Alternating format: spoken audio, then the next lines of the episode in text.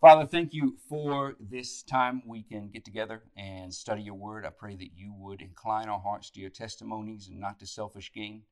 You would open our eyes to see wondrous things in your law. You would unite our hearts to fear your name, and that you would satisfy us with your steadfast love as we see it revealed in the face of Jesus Christ. That as your word, uh, that you would, as your word falls down like rain, on us, that it would bear the fruit that you would have it to bear. I pray that you would bear good fruit in us um, through your word, that you would till up our hearts to be good soil to receive the seed of your word, so we could experience the happiness that comes with the new life that comes from your word. I thank you, Father, for these things. Through Christ our Lord, who lives and reigns with you together with the Holy Spirit, one God, forever praise. Amen. So, just a quick recap before we dive in.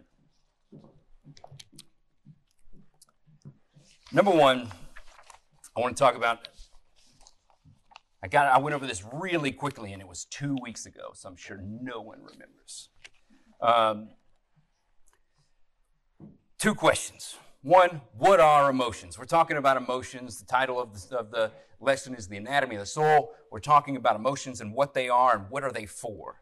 So there's two questions. What are emotions and what are they for? What, what are they exactly and what are they supposed to do? What's their purpose? What's the nature of emotions? Emotions are, here's my simple little definition, they are our response to stimuli. They are our response. That's some, and we'll build on that definition, and I'll make I'll show you examples in what I'm talking about. They are our response to things that happen. Um, so for example, you are walking through the jungle, as you do, and you happen to see a tiger crouching in the grass. You, you notice the tiger is the stimuli. You notice him. That's not good. So, what happens next is you notice, you perceive the stimuli that goes into your brain, and you do something called interpretation. You go, is this good or is this bad? Now, there's a story. There was uh, some kids playing outside, and um, they kept saying to their mom, "Mommy, mommy, mommy, there's a kitty on the roof." And their mom come out and look around, and go, "There's no kitty on the roof. You guys are silly. Keep playing. Blah blah blah."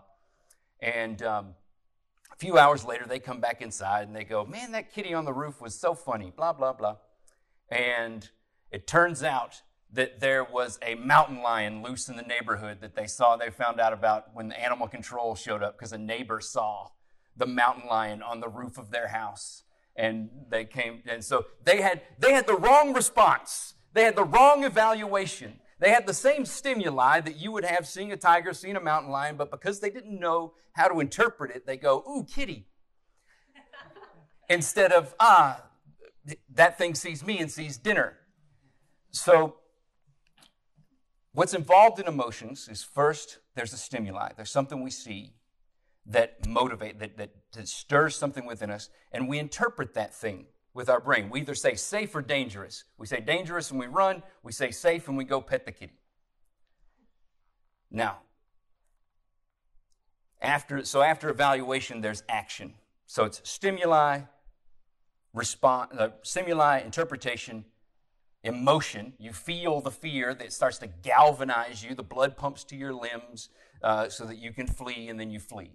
Every emotion has these sorts of steps in it. You, there's, there's something that stimulates it, there's some way you evaluate it, then there's a physiological and spiritual, even response to it, metaphysical response to that thing, and that is motivates you to act in a certain way. So that's what emotions are. There are eight primary ones, and they mix like colors. It's like, uh, think about a paint can. The eight primary emotions, just to list them off for you, that may be very helpful um, as we go. And these are the eight topics that we'll be covering and we'll be going over.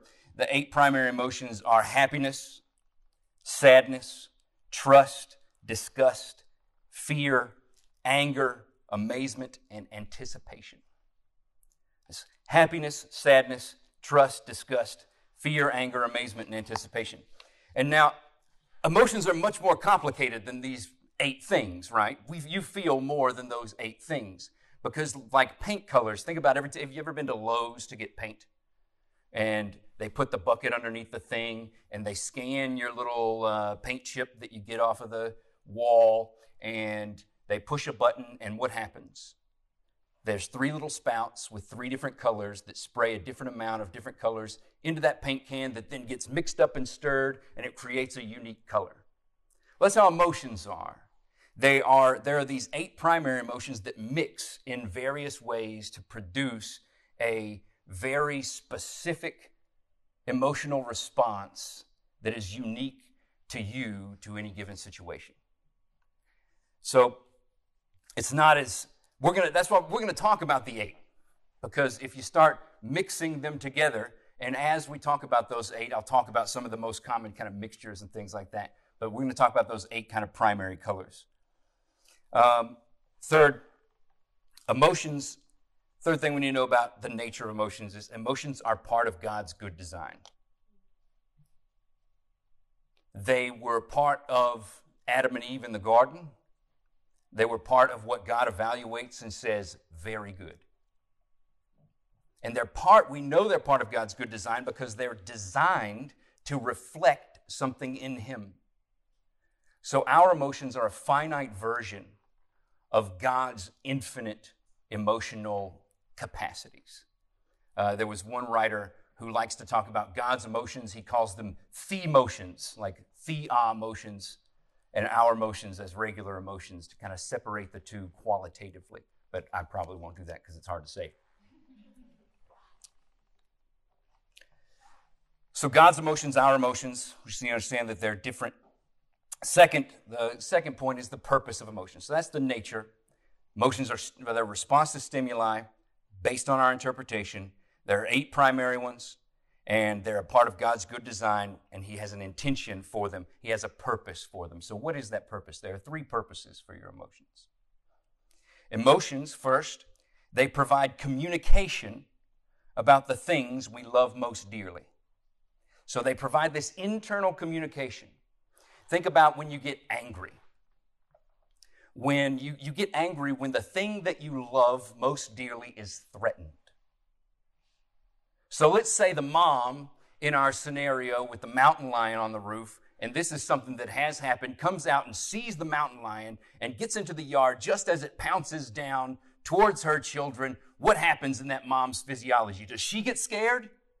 Does she feel fear? No, everything in her brain is triggering anger. There is something about to devour your beloved children. And moms in those scenarios have been known to tear mountain lions apart. I, am serious. There's a story in the news about a woman who the mountain lion came up in her yard. It's a different woman. I don't know where these people are living where there's all these mountain lions. You know how Google your news thing works? You Google mountain lions one time and you get every story about mountain lions for the rest of your life. So this mountain lion comes into this woman's yard and she barehandedly, because it's getting, she's standing between it and her child, she killed this mountain lion, choked it to death in her yard. And it didn't really have a scratch on her. Because that, that's what anger is meant to do. That anger was, was triggered in her, and, and it motivated her to act in the defense of the thing that she loved. So, it, what, it, what does that communicate about the things that it loves? It communicates that her children are very dear to her. And you better not try to do anything to them because she killed a mountain lion. What's she going to do to you? Like, it's a terrifying woman. She was very nice in the interview. Um, so that's the first thing they do. They tell us about our, our most deeply held loves, the, the, the objects of our, most, of our deepest affections. Second, emotions enable connection. So communication, connection, enable connection to God and to one another. Let's think about this on the level of one another for a second. Emotions, what do you do? Rejoice with those who rejoice, mourn with those who mourn. There's this great little book that we read to our kids, and it's called The Rabbit Listened. And it's about emotions. And it's a short little book, it's a little kid's book. And in this book, there's this little girl, and she builds this tower out of blocks, and it gets knocked over, and she's distressed. She's sad because this thing that she loved has fallen apart. And all these different animals parade by and offer different kinds of help. So a bear comes and goes, Ah, why don't we go? I hate this. Let's just smash everything. You know, and he kind of represents anger, and, and she doesn't want to do that. So, she, so the bear goes on. A snake comes and says, Let's go destroy somebody else's tower to like get revenge. Like, you know, so she's getting tempted by all these different animals. I don't think the kids see it that way. Um, but she gets to the end, and all these different animals do these different things. And the rabbit comes along. And, you know, rabbits don't really make noise, and they're all kind. The rabbit just sidles up to her and listens. And the rabbit listens as she goes through and her anger and through her sadness and through her hopes and dreams about the new tower and all this stuff. And the rabbit just sits there and listens to her. The point being, the idea is that the rabbit represents kind of somebody who comes alongside and just listens and sits, moves into your emotional state and sits with you in it. My favorite biblical example of this is Job's friends. For seven days, they did exactly what they should have done until they opened their mouths. Uh, they sat there for seven days and just sat with Job in his misery. And that was the greatest encouragement from those friends that Job takes in the entire book. And God at the end rebukes them for what? Not for sitting with Job, not for being a good friend and entering into his pain and suffering, but for opening their mouths. He says, What you spoke about me is wrong, Job says to them, or God says to them. So, emotions enable us to connect with one another at a very deep experiential level in a way that just mental connection, connection about ideas doesn't. When you feel, when you know someone is sad and you see the sadness on their face, you feel what they feel, you begin to cry, right? Like you begin to feel their emotion. And it's sort of transferred even by just looking people in the face. And that is how we connect to one another. Now, God, here's the amazing thing God has made us with this emotional capacity, and one of the reasons He has given it to us, and it's a match in some way to His, is so that we can connect to Him on that deep emotional level. And we'll talk a little bit more about that when we get into the talking about happiness, because it's one of my points from Psalm 1. So I'll get a little more example of that. Third, the third thing emotions do is they provide motivation to act. Think about the mom with the mountain lion again. Just an easy example. The motivation, it doesn't just tell us that she loves her children dearly but it tells us, but it motivates her to act and empowers her action. Emotions are meant to do that. They're meant to, in God's design, they're meant to empower righteous action. In our corruption of them, they don't always do that. Well, they never do that perfectly. So, that is the recap. That's the overview um, of what we talked about uh, two weeks ago, um, very briefly at the end get to squeeze it in. So, here, let's move into um, talking about the emotion of happiness. Look at Psalm 1.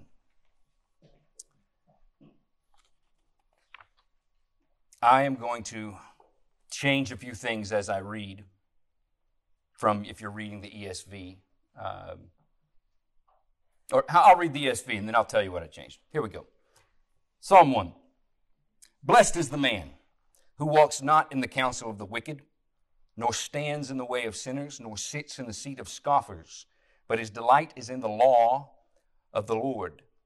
And on his law he meditates day and night. He is like a tree planted by streams of water that yields its fruit in its season, and its leaf does not wither. In all that he does, he prospers. The wicked are not so, but are like chaff that the wind drives away. Therefore, the wicked will not stand in the judgment nor sinners in the congregation of the righteous. For the Lord knows the way of the righteous, but the way of the wicked will perish. So you may be thinking to yourself, how is this about happiness? The word happiness does not appear in this verse, in this chapter.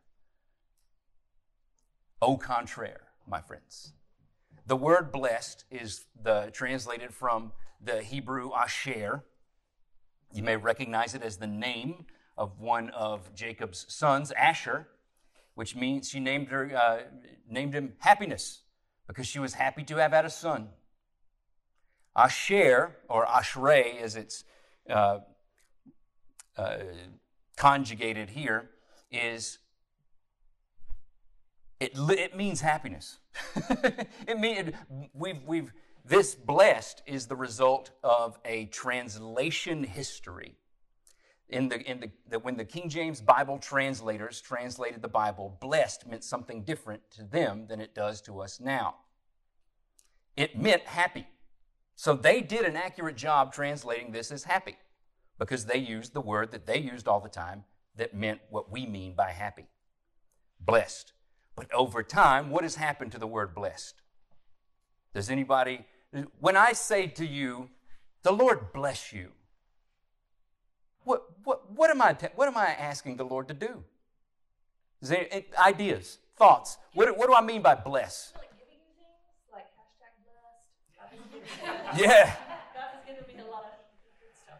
Yeah, God's given me a bunch of good stuff. I'm asking God to unload the, open the, open the, open the prize vault of heaven and, and pour it out. Is that what blessed means? What other ideas? Usually has like a negative connotation. Like you go to somebody, you're like, I'm having a hard time. It's like, oh God, yeah, God, you. Hopefully, God will change your life. Yeah. You know. Obviously, His blessing is not with you, and so He needs to reverse that. Yeah, yeah. Any other ideas, thoughts? What do we mean by blessed? Good health. Good health. Good health. And honestly, like that is included in the idea of happiness. And so that is that's a very accurate part of the whole. Good health. What else? Do you, does anybody think happiness? Does anybody in here go, when I say bless you, I am I'm saying, may the Lord make you happy. May He fill you with great joy. May you have a deep satisfaction that all your needs are met. May you have a contentment that, that, that everything that you will ever need physiologically, all your safety needs, your needs for esteem, your needs for community, all of those are met in a, in a holistic way. And so you have an emotional response to having all of that in place. Is that what anybody thinks when I say blessed? When you, you, you, we tend to say we, we tend to make it sound like it means holy read it like this Holy is the man who walks not in the counsel of the wicked, nor stands in the way of sinners, nor sits in the seat of scoffers. Now that's true, right? And that's how we typically read this. That, oh, that if, you, if you stay out of the counsel of the wicked, and if you stay out of the way of the sinners, and if you don't go in the seat of the mockers and the scoffers, then you will be holy. But is that what the word means? It means happy. You will have a deep sense. Here's everybody in the world is on a quest for happiness. It is the deepest desire of the human heart. I want to be happy. Because here's the definition of happiness. Here's, here's how the Bible, if you look at it holistically, here's what it means. It means, happiness means that you are having an emotional response to a state of complete contentment and satisfaction. We all have needs, right? You have physical needs. You got to eat, you got to sleep, not get rained on. We have needs for security. We need a roof over our heads. We need a place to sleep. We need uh, uh, a constant source of food. We need that stuff to be secure, or we'll start to feel anxious. We need uh, and those, so those are kind of physiological protection needs. But what, what, else, what else do we need? God has made us with many needs. Even Jesus says, like, your father knows you need these things. He doesn't say you just want these things. You just want food and shelter and all that. Your father knows you need these things. He's made you with these needs. He's made you dependent. We need esteem. We need honor. We need a sense that, that, that someone is looking at us and smiling. That someone we care about deeply cares about us. And we also need a sense of community. It's not enough to have just one other person who highly esteems us. We need a sense of community and love that we're connected to. And when all these needs are met, we also need to realize who God has created us to be. God has made you a specific facet of His image that no one else can fulfill. No one who has ever lived, no one who will ever live, will meet the same specific, will, will, will reflect the, God's glory in the exact same way that you do. And He's uniquely made you to reflect His glory in a way that no one else ever will. You are a unique snowflake in that way. Yeah. When you look at it that way, God has created you for that purpose. And no one else can reflect God's glory in the specific way that you do. And so you need to have a sense that you're doing that because that's your purpose to glorify God and to what? What is what's the chief end of man? Come on, Presbyterians. Yeah. Man's chief end is to glorify God and enjoy Him forever. And the two aren't enemies, they're friends. John Piper famously says it the more satis- the, God is the most glorified in you when you are the most satisfied in Him. And that's one of the truest things that, I, that he says. When you are satisfied with God, when we glorify God by enjoying God. We, to glorify means to make look heavy, to make look weighty, to make somebody look important. That's the essence of what it means to glorify someone. And we do that by enjoying God. What does it say about us if we're a bunch of glum? I hate our reputation, not ours as a church, as Briarwood, but as, like the Presbyterian res, uh, reputation is not for a joyous, boisterous bunch of people, is it? We are the frozen chosen.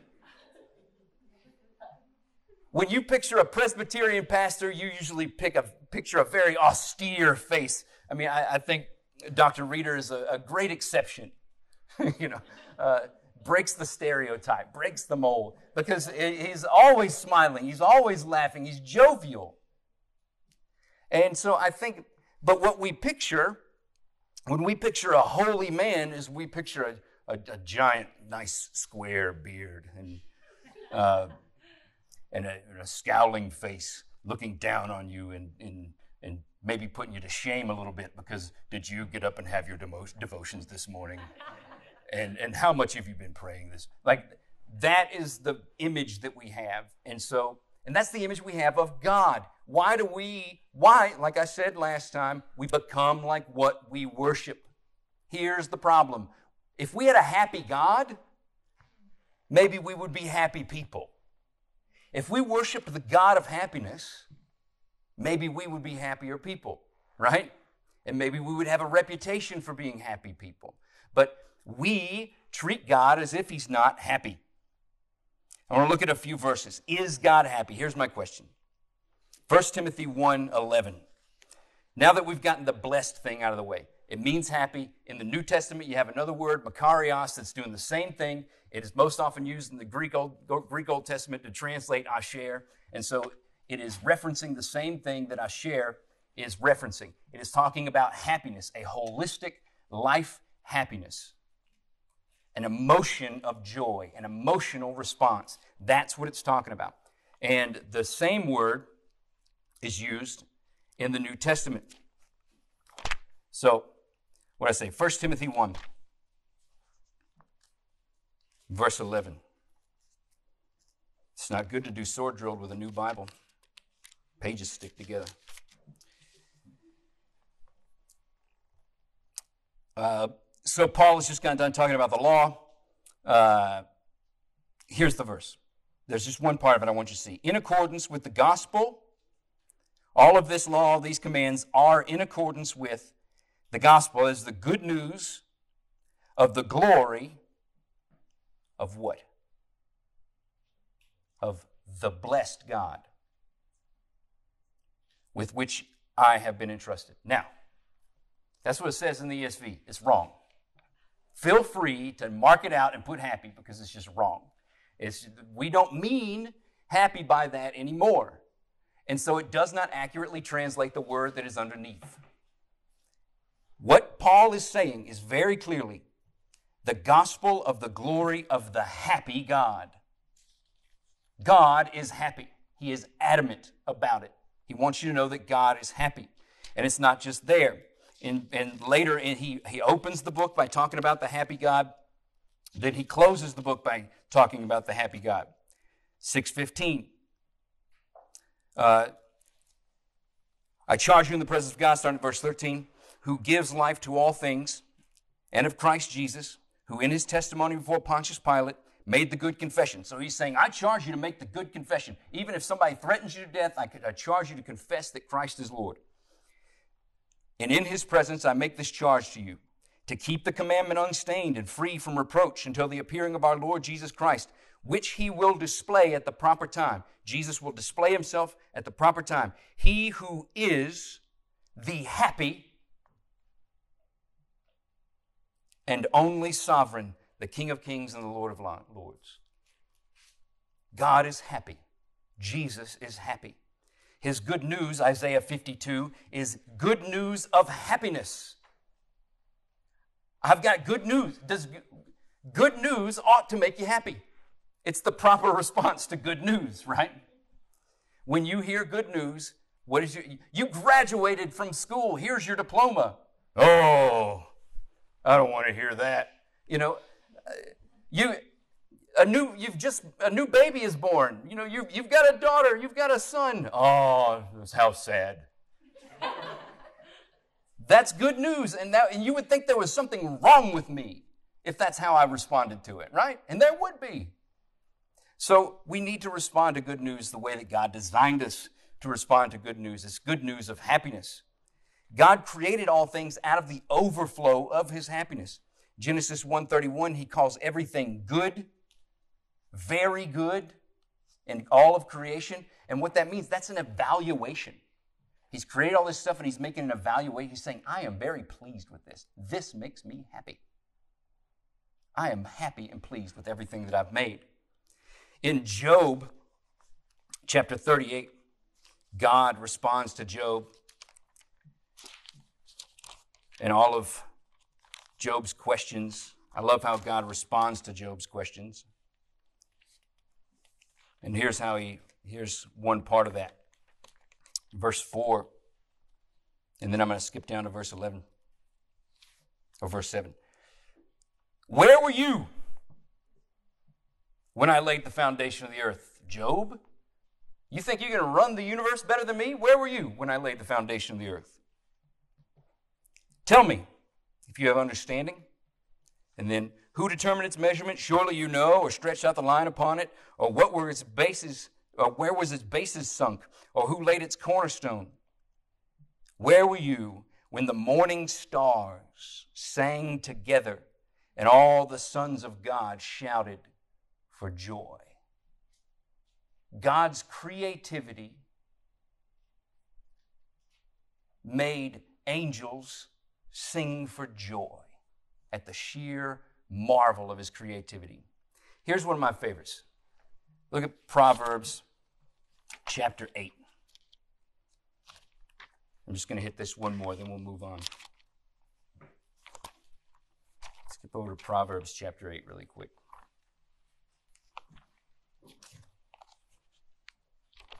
In Proverbs chapter 8, wisdom gets personified wisdom takes on uh, features uh, of a person, and it's a woman.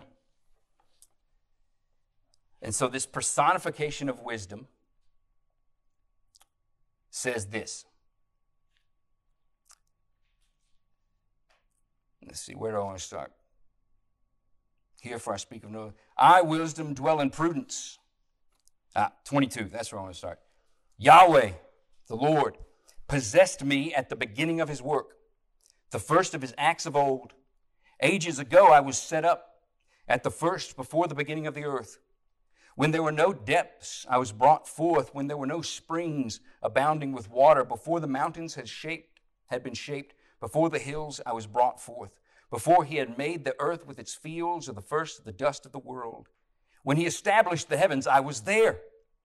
When he drew a circle on the face of the deep, when he made firm the skies above, when he established the foundations of the deep, when he assigned to the sea its limit, so that the waters might not transgress his command, when he marked out the foundations of the earth, then I was beside him. And listen to this like a master workman. And I was daily his delight,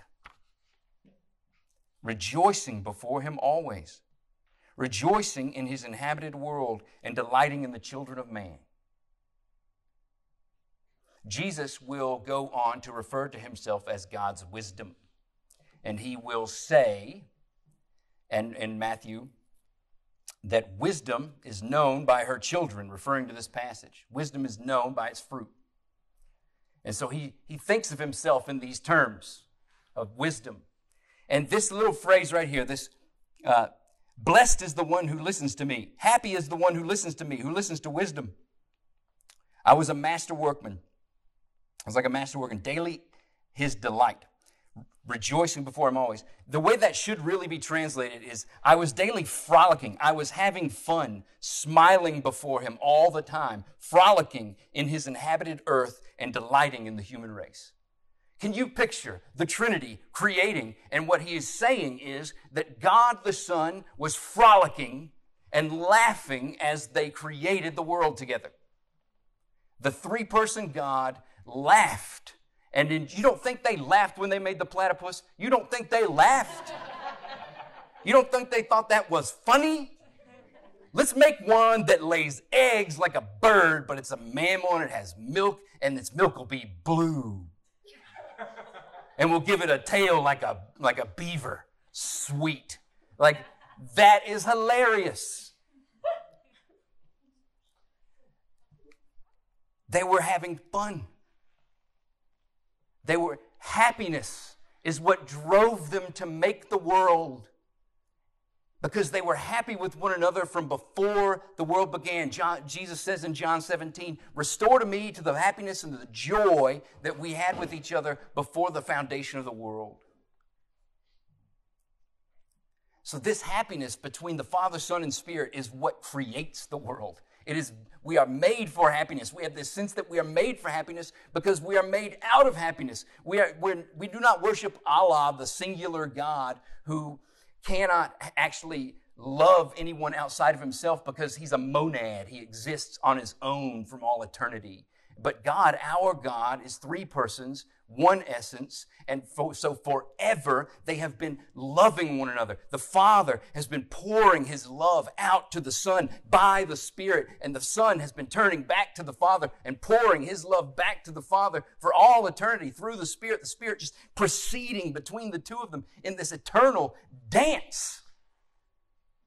This joyous, happy, frolicking dance. And they're so happy. They're so joyful. They didn't create the world because they needed it. They created the world because they were so happy. They were so filled with joy that it just burst out. We need more people. they, they're just frolicking with one another and they go, you, you know what would be awesome? More people.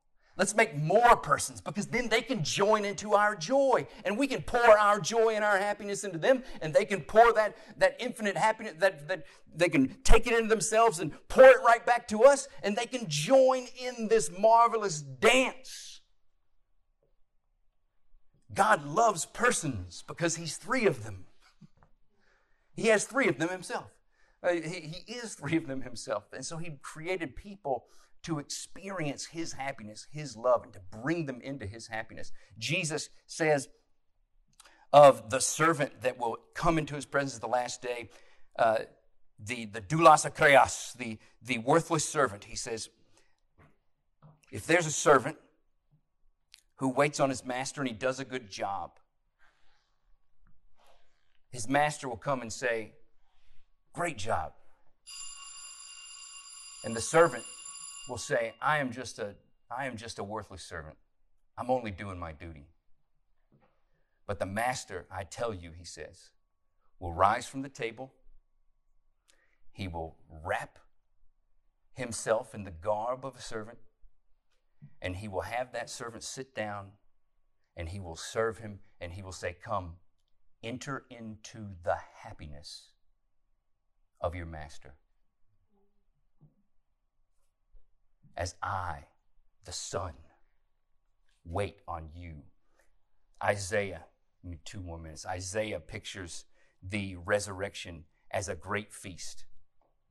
He says, God Himself, in that day, God Himself will set a feast for His people in Zion.